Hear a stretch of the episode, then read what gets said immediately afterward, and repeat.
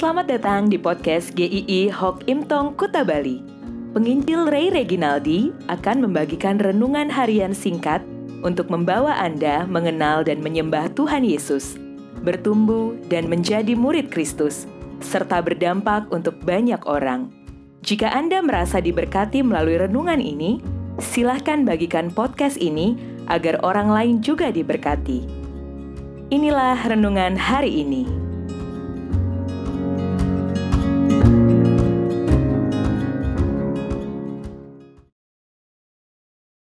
Jangan pura-pura. Matius 21 ayat 32. Dan meskipun kamu melihatnya, tetapi kemudian kamu tidak menyesal dan kamu tidak juga percaya kepadanya. Kepura-puraan berarti berlaku seperti aslinya padahal tidak asli atau tidak sesungguhnya. Ini berbahaya sekali kalau terjadi di dalam kehidupan orang Kristen.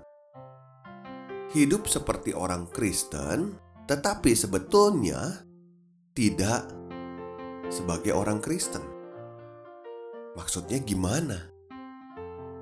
Ada orang yang berkata, sudah Kristen, dibaptis, dari kecil ikut sekolah minggu, tetapi mungkin masih percaya kepada hal-hal di luar iman Kristen.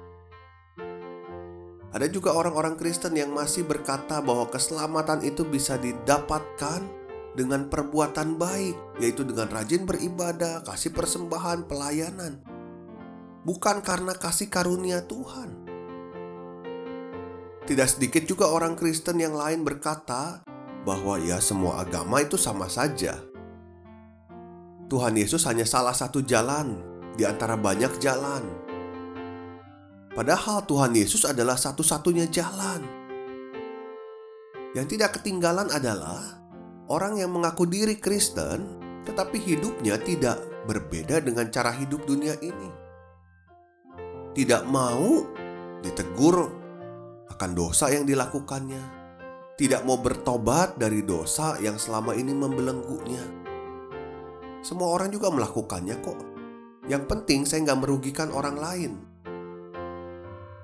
Dan semuanya ini dibungkus dengan tampilan di hadapan orang-orang sebagai seorang Kristen yang baik, yang rajin, padahal di dalamnya berbeda sekali dengan iman yang dimaksudkan di dalam Tuhan Yesus. Tuhan Yesus mengajarkan satu kebenaran yang mendasar sekali dengan perumpamaan yang sederhana. Ada seorang memiliki dua orang anak. Dia berkata kepada anak yang pertama, "Anakku, pergi dan bekerjalah hari ini dalam kebun anggur." Lalu si anak menjawab, "Baik, Bapak." Ini jawaban yang paling disukai oleh orang tua. Ketaatan tanpa embel-embel, jawaban yang singkat tanpa ada perbantahan. Tetapi perumpamaan ini tidak selesai. Ada keterangan lanjutan dari si anak ini. Ketika dia mengatakan, "Baik, Bapak," di mulutnya, tetapi kelakuannya dia dikatakan tidak pergi ke kebun anggur itu. Dia tidak melakukan apa yang dikatakannya. Dia langsung oke, okay, tetapi yang menjadi masalah apa yang keluar dari mulutnya tidak sama dengan apa yang dilakukannya. Sekalipun apa yang keluar dari mulut itu manis sekali, tapi tanpa melakukannya, itu adalah pura-pura, itu munafik. Dan yang paling parah adalah anak ini tidak merasa bersalah, dia merasa baik-baik saja dengan apa yang dilakukannya. Membohongi ayahnya bukan masalah buat dia. Lalu ada anak yang kedua, ketika diperintahkan perintah yang sama untuk pergi ke kebun anggur, dengan tidak ragu-ragu dia menjawab, "Aku tidak mau." Dia tidak mau melakukan apa yang ayahnya minta. Jawaban awal anak kedua ini memang sangat memalukan.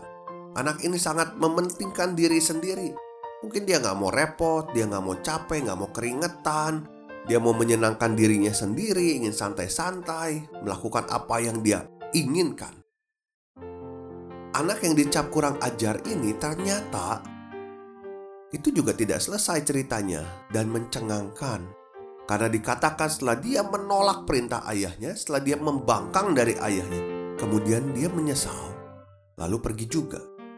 Dia menyadari bahwa dia telah salah, dan dia menyesal. Dan kemudian dia melakukan apa yang harus dilakukan. Lalu Tuhan Yesus bertanya, siapakah di antara kedua orang ini yang melakukan kehendak ayahnya? Tanpa ada perdebatan, jawabannya sepakat anak yang kedua yang terakhir. Bahwa bukan hanya ucapan di mulut, itu tidak ada artinya sama sekali kalau tidak melakukan kehendak Bapa. Maka hidup sebagai orang Kristen itu adalah hidup yang harus sejalan dengan apa yang firman Tuhan katakan. Beriman seperti apa yang firman Tuhan katakan berlaku seperti apa yang firman Tuhan katakan. Kita berduka atas dosa apa pun itu. Kita menyesalinya, kita bertobat di hadapan Tuhan. Tuhan mau hidup kita bukan hanya sekedar kita numpang saja nama sebagai orang Kristen, tetapi tidak melakukan apa pun. Tapi Tuhan mau kita hidup di dalam firman itu maka tinggalkan apa yang Tuhan tidak mau kita lakukan, dan jalani apa yang Tuhan mau kita lakukan. Maka, marilah kita hidup sebagai orang percaya yang benar-benar di dalam iman Tuhan Yesus, bukan yang pura-pura. Mungkin kita tidak menyadarinya, tetapi biarlah kita berjalan seperti apa yang Yesus mau kita jalani. Sampai jumpa di esok hari, kiranya Tuhan memberkati.